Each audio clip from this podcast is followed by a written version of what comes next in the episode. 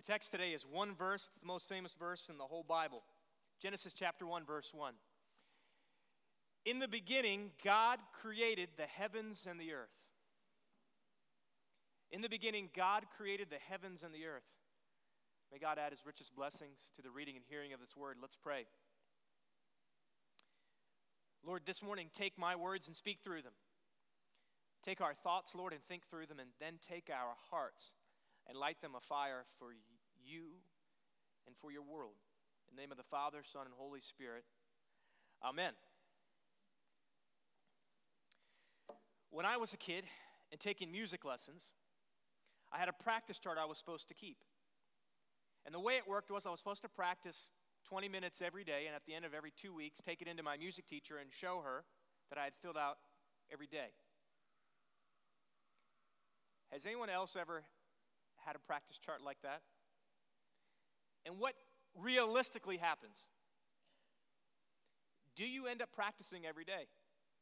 No, what you do is you say, I'm going to set apart eight hours in the last day, and you get your dad to sign it off saying that you've practiced every day. Your music teacher is never fooled because you can't shortcut training. Professional athletes, world class musicians, elite soldiers, one of the things that they do most is to train. Now, why do they train? They train because when the whistle blows and the game begins, or the curtain raises and the concert begins, or the bullets begin to fly in the battle, they know that if you haven't been training or practicing, you, you revert back to whatever you were before the training. Training is a way of shaping you in a certain way to perform in a certain type of crisis. So, the questions I, I want to ask you today is this Are Christians trained? The sad truth is, at least in American Christianity, often the answer is no. We've brought into the shallow version of the faith that says that all you have to do, or that it's enough just to pray a certain prayer and then God's done with you. But as I've heard people say, and I've repeated to you before, it's not enough just to be born again, you also have to grow up in the faith. And the reason I think that many of you perhaps haven't wanted to be in church for a long time, or you've been disillusioned with the church, if that's your story here today, is because you saw Christians in a time of crisis or test and they failed it because they hadn't been trained appropriately. See, when the choice is up to you and you have to decide whether you're going to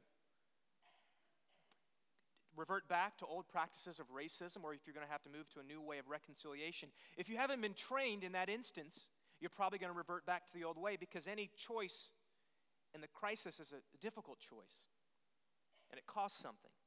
The reason so many of our Christians are so given over to greed in this country is we've never been trained in what it means to be generous. And perhaps you're here today and you are just in the midst of something difficult and heavy. And it's just, it's tearing you up.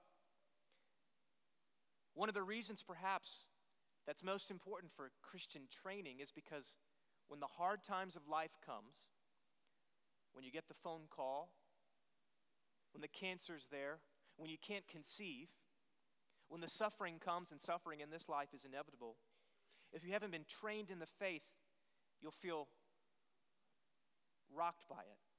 In fact, one of the ways to think about training, I think, is about getting deep roots down into the living water. Then, regardless of what the storm is like, the tree can stand.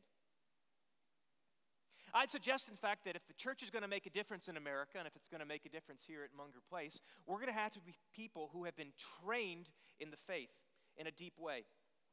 We're particularly going to be people who are going to be committed to training the next generation up in the faith. Now, in the early church, they had a very different conception of what it meant to be trained as a Christian. So, in the earliest days of the church, I'm talking about before it was legal in the Roman Empire, when the Christians were still being thrown to the lions in the Colosseum, when the Christians were meeting in the catacombs, trembling. It took three years before you were able to be baptized and become a Christian. Three years. How different is that than our contemporary versions of making Christians in an instant?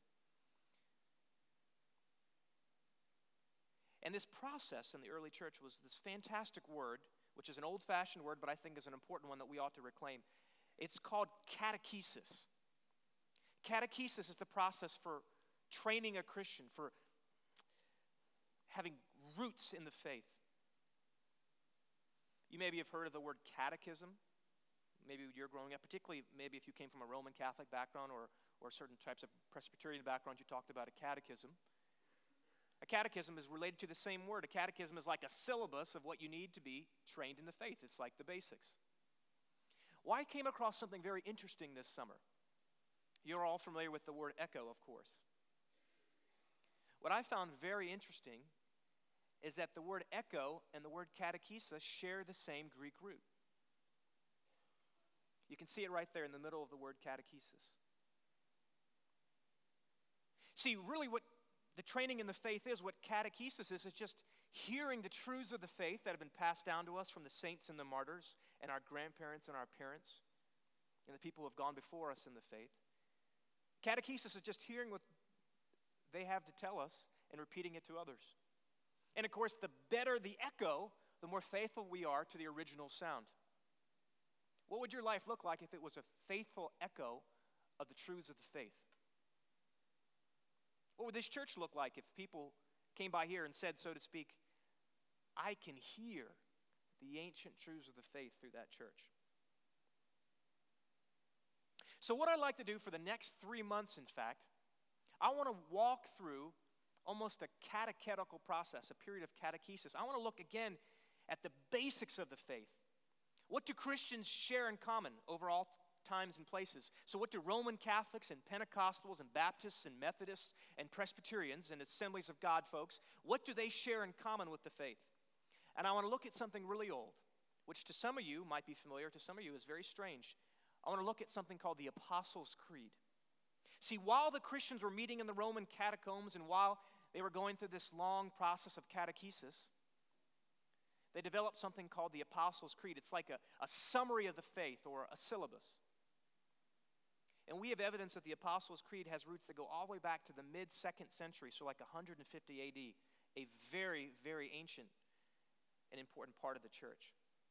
And I'd say that the reason the early church was so committed to catechesis, to forming Christians, is because in the early church, the crisis always came. See, there was going to be a point when you had to decide if you were going to be make your allegiance to Caesar or to Christ. And without a long process, the church knew people couldn't survive. See, what happens when grass grows up quickly without a root is that when the sun rises and scorches it and there's no rain, it withers up. And I know from my life, for my wife, for my son, for this church, I want us to be people whose roots are in such a way that when the crisis comes and we feel like we're being scorched, we don't wither because our roots are deep. Now, you may be here today and thinking some things. If you came from a certain background, you'd say, we don't need to talk about the creeds because we have the Scripture. We don't need the creed. We don't need the Apostles' Creed. In fact, we don't need anything other than the Scripture.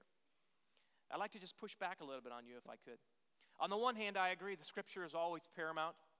The Scripture contains everything we need for salvation.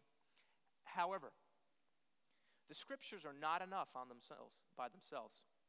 It is not enough for you just to read the scriptures by yourself. You need the church to come along beside you. And here's why if it's just about you and the scriptures, you can take some ideas and go crazy with them. You can go way off the reservation, so to speak. You perhaps know Christians who are like that, or maybe you read about them in the news, who have these crazy ideas, and you think, how can you possibly believe that and claim to be a Christian? I'd suggest it's because the church has not come along beside them and said, let's help you understand what you're reading. In fact, what the creed does in working with the scriptures, the creed is like the foul lines on a baseball diamond. Between right field and left field, there's a lot of room, but there's certain places where it's out of bounds and the balls are foul.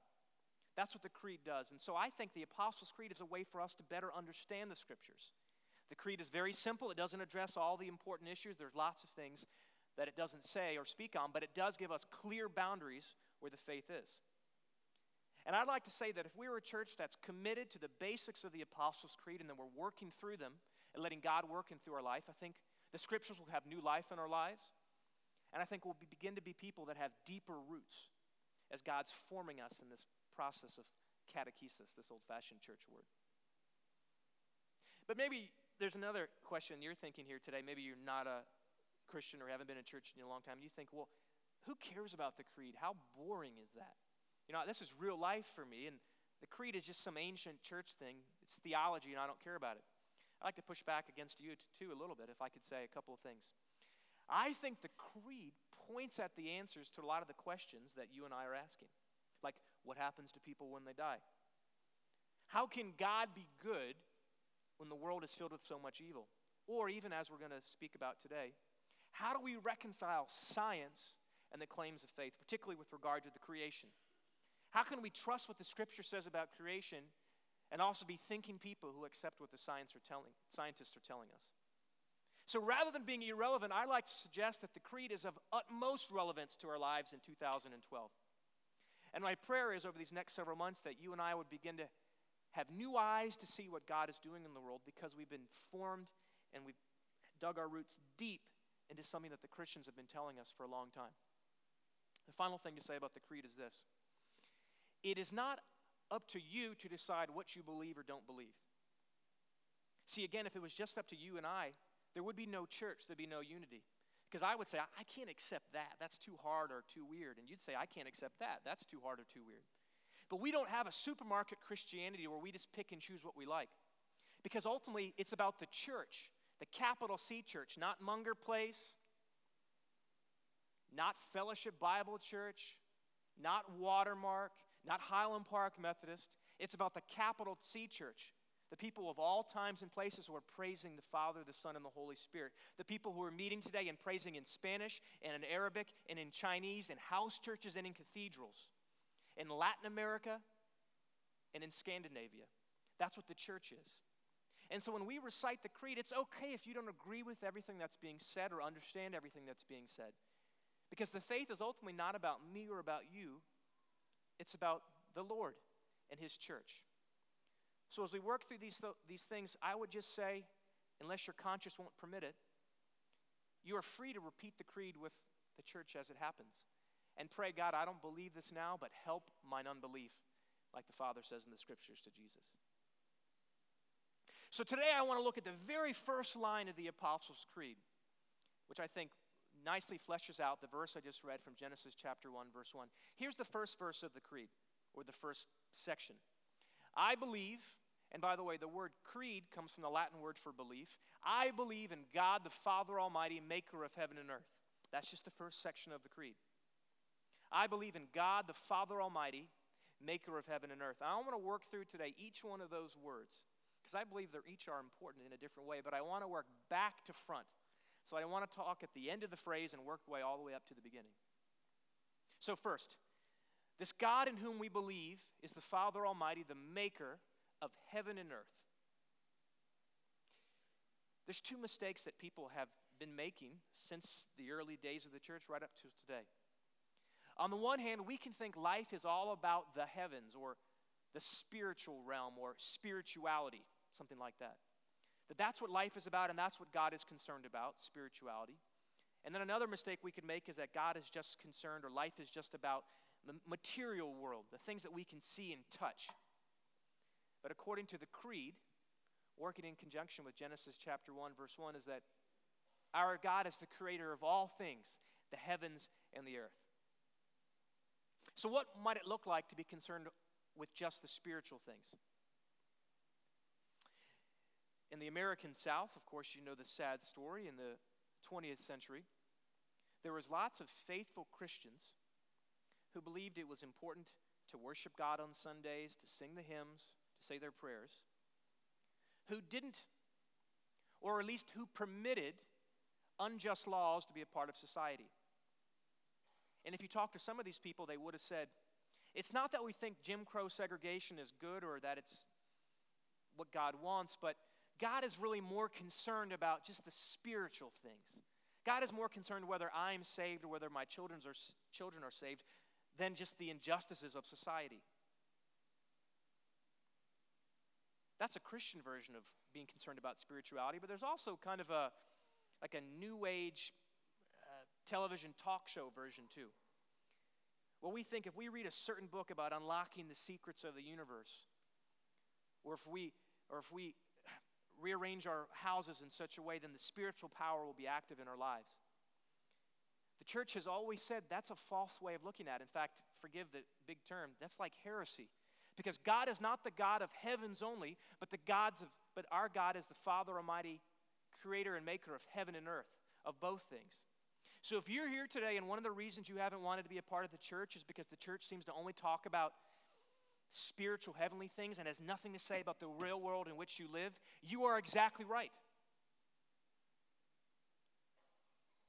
In fact, as the creed reminds us, our God is a God concerned with all things, who created all things, the maker of heaven and earth.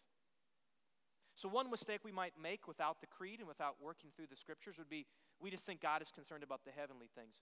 But there's another mistake, which I think is actually a bigger mistake that people in our uh, culture make. It's this mistake called materialism, as if the only thing that matters, again, are what we can see and touch and measure. From a scientific standpoint, this means that science always has the final words in everything that's important because science measures what we can see and touch, and when science says it's a certain way, then we have to go along with it. I'm a hope to be a thinking person. I accept a lot of the claims of science. But theology trumps science. This is not a sermon about the opening of the book of Genesis, but I just want to say this very frequently, very quickly. I think that the claims of Genesis are theological claims, not scientific claims. However, the problem in our culture is a lot of our scientists think of themselves as theologians, and they make theolo- theological, theological claims about things that they shouldn't speak about. Science is good when it measures the existing world, but science treads where it shouldn't go when it begins to become philosophy. Can I give you an example? We like to talk about, particularly with regard to the beginning of the creation and how the world was made, about random chance. I have to have an aside here. One of my pet peeves about kind of teenage culture is how they use the word random. Have you heard of Have you know any teenagers? Like something will happen unexpectedly and they'll say, that was random, right? You've heard that? That drives me crazy because it's a wrong use of the word. Random means there's no pattern, there's no reason, it just happens. But something that happens unexpectedly or something that we couldn't have predicted is not necessarily random. There could be a purpose to it. If I stand outside my son's room while he's in bed and toss a stuffed animal into his bed, from his point of view, it might have come out of nowhere. But of course, I'm the one who threw it. And so when our science tells us that the world came about randomly, they are, by definition, speaking about things that they really cannot speak about because they can't possibly see whether things are random or not. Because to say whether something is random or not means that you see all things and put yourself in the position of the Creator. And of course, what the scriptures say is, in fact, our world is not random. Things don't just happen by chance, but we have a loving God who sustains and created the creation, who by his word called light out of darkness, as the scriptures teach us. See, the creed helps us put science in its place and theology in its place.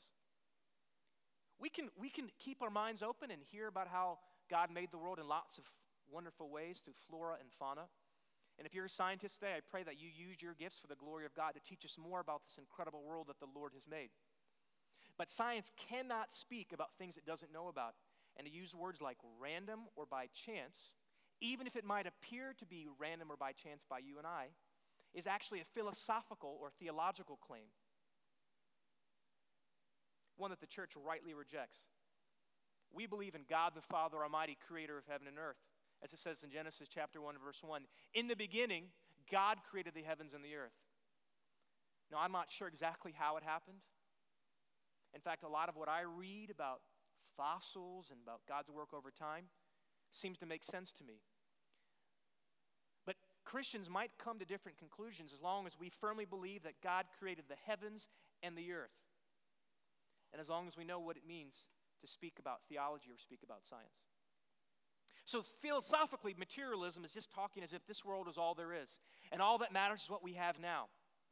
And the problem with materialism like that, a capital M materialism, is that it can lead you to do whatever you want because it's just about your life now. If all that matters is what we have, then the more I have and whatever I need to do to get more is permissible. This is what's wrong with a lot of the wars and conflicts in our world. We have people who've put themselves in positions of power because they've said, This world is all there is, and I've got to get as much of it as possible. And in a much lower version, we find materialism just all over our culture. If you watched football yesterday afternoon, or you will this afternoon, you'll see commercial after commercial that's trying to tell you that, in fact, what matters on a lower level is what you have and what you wear. And that the only thing that matters is what you can see and touch. The church rightly rejects that. There is more to life than just what you can see or touch. And of course, you and I know this is true as well because you can have all things and still be miserable. There's something else going on here. So, to move a little bit further back in the phrase, what else is going on here is that we don't have a God who just wound up the world and flicked it off into space and let it go toward its own ends. We have a God, the Father Almighty, in the old fashioned language of the Creed. See, one of the reasons why we can say life is more than what you can see and touch is because our God has revealed himself to be a loving parent, like a father. Now, of course, that language of father is a language that implies relationship. It implies an ongoing relationship. You're not a father once, you're a father for all time. Now, you may be here today and, and the word father is very is troubling to you. Maybe you had a really um, evil father or someone who participated in evil, and that word is heavy. Rather than trying to picture God like an earthly father, it might be better to think of it the opposite way. And that true earthly fatherhood, what it means to be a true loving parent, is what God is like, not what earthly parents are like. So, whenever an earthly parent is someone who engages in injustice or oppression or cruelty, that person can be rejected in saying, No, that's not what our Heavenly Father is like. I believe in God the Father Almighty, creator of heaven and earth, says the Creed.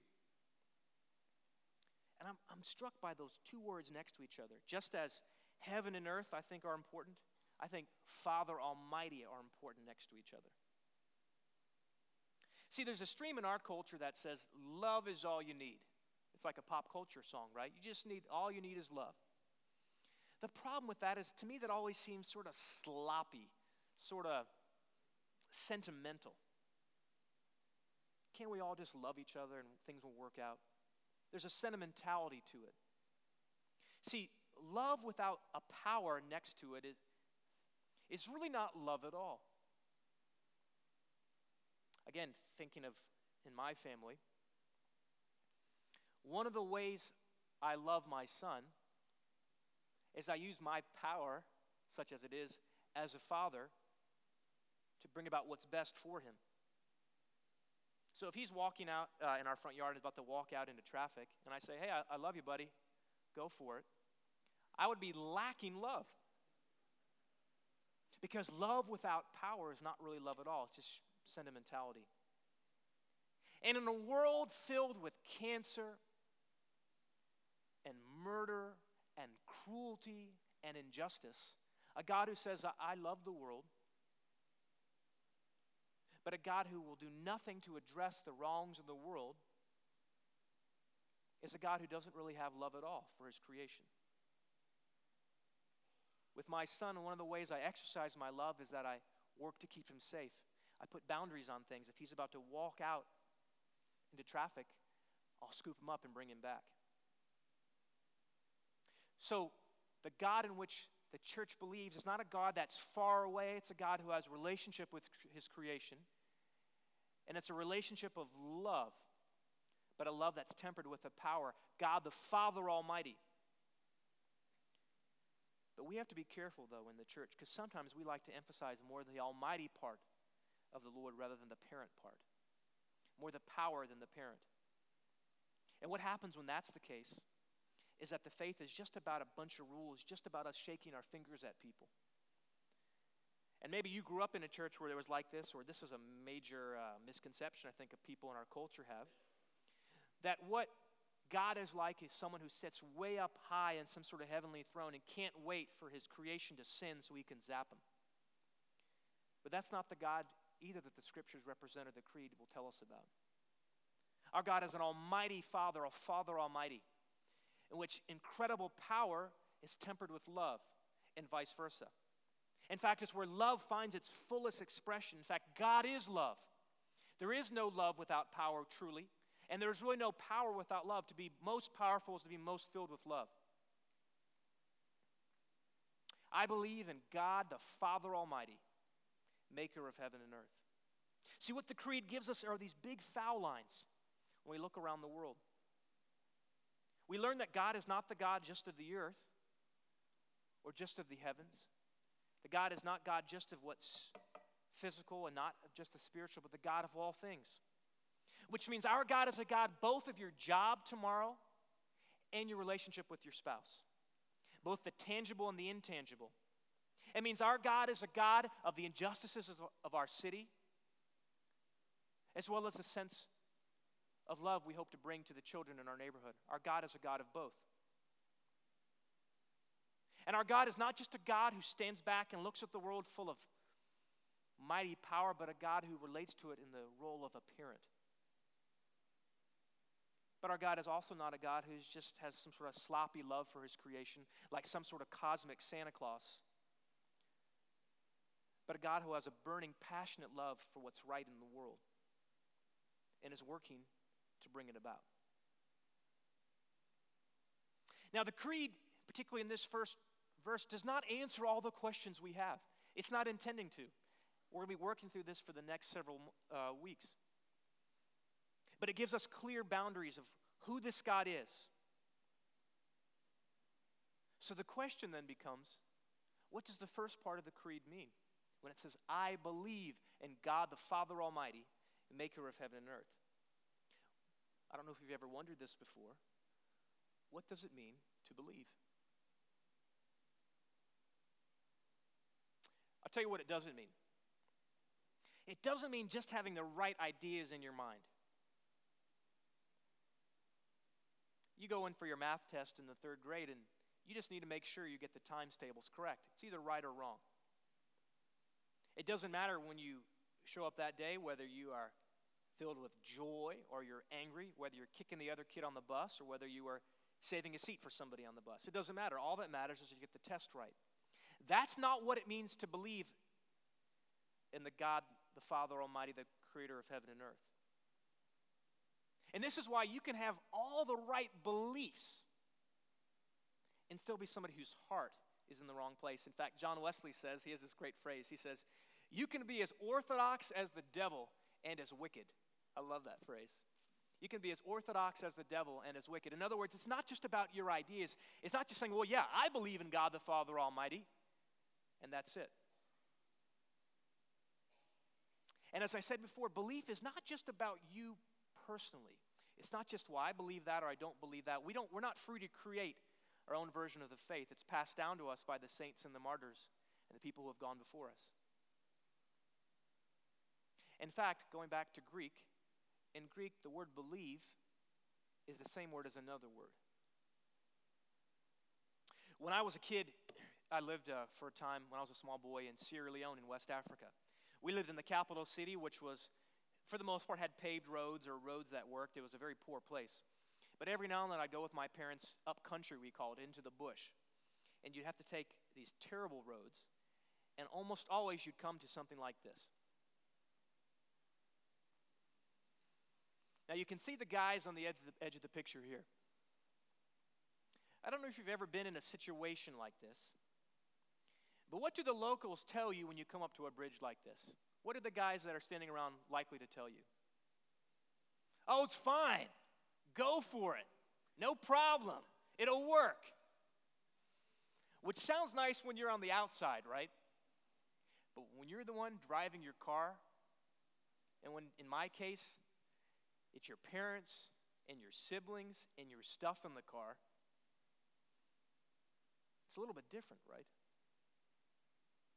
See, in Greek, the same word that means believe is actually the word that means trust. Isn't that interesting? See, is it about believing in God the Father Almighty, maker of heaven and earth? Or about trusting in or trusting God the Father Almighty, maker of heaven and earth? You may be here today and you're in a hard place. You're, you're carrying just heavy stuff. And perhaps you have people on the outside are telling you, just, just trust God, just trust. The bridge will hold, so to speak. But the truth is, there's a point in which you can't take somebody else's word for it. You have to decide whether you're going to trust on your own or not. At some point, you're going to have to drive the truck across the bridge. The first line of the creed reminds us that the same God whom Genesis says in the beginning created heaven and earth is a God in which it is appropriate to place our trust. And we hear the testimony of the saints and the martyrs down through the ages telling us that. But there's a point in which you and I have to make that decision for ourselves whether we're going to put our trust in God or not. If we trust God, the Father Almighty, maker of heaven and earth, that means we trust Him with all that we have. We're going to trust Him with our money and with our jobs. This new promotion you're worried about, you're going to have to give it to God and trust Him with it. Your family, which is so difficult, you're going to have to trust God with it. It is not possible to you to have your life over here and to have your religious life over here because our God is a God who made heaven and earth, all things. How are you trusting with what you have today and who you are today? Are you trusting with the words you speak? And with what's in your bank account? And with your worries? Because our God is a loving Father, an Almighty One, who, as the rest of the Creed will tell us, sent His Son to a hurting world. He is a God who can be trusted. And I would like to encourage you today for the first time or to an increasing degree to take what you have and trust God the Father Almighty, created in heaven and earth with it. And what I can tell you from my very limited experience and what I think people would tell you through all ages is it's worth it. And that trusting this God is the way to receiving the life you've always wanted, the abundant life that Jesus came to bring. And so here's how I'd like to end the sermon today. I'd like to invite you to stand up. And I'd like us together as a church to recite the words of the creed. You may not understand them all or believe them all. We'll be working through them in the next several weeks. But they are a basic foundation in the faith. And of course, although I have to put my trust in God and you have to put your trust in God, as a church, we do it together. In fact, one of the things the church is, is a group of people who are saying, we're trusting God, that what God says is true, and what God says He'll do is what He's going to do. That's what it means to trust God.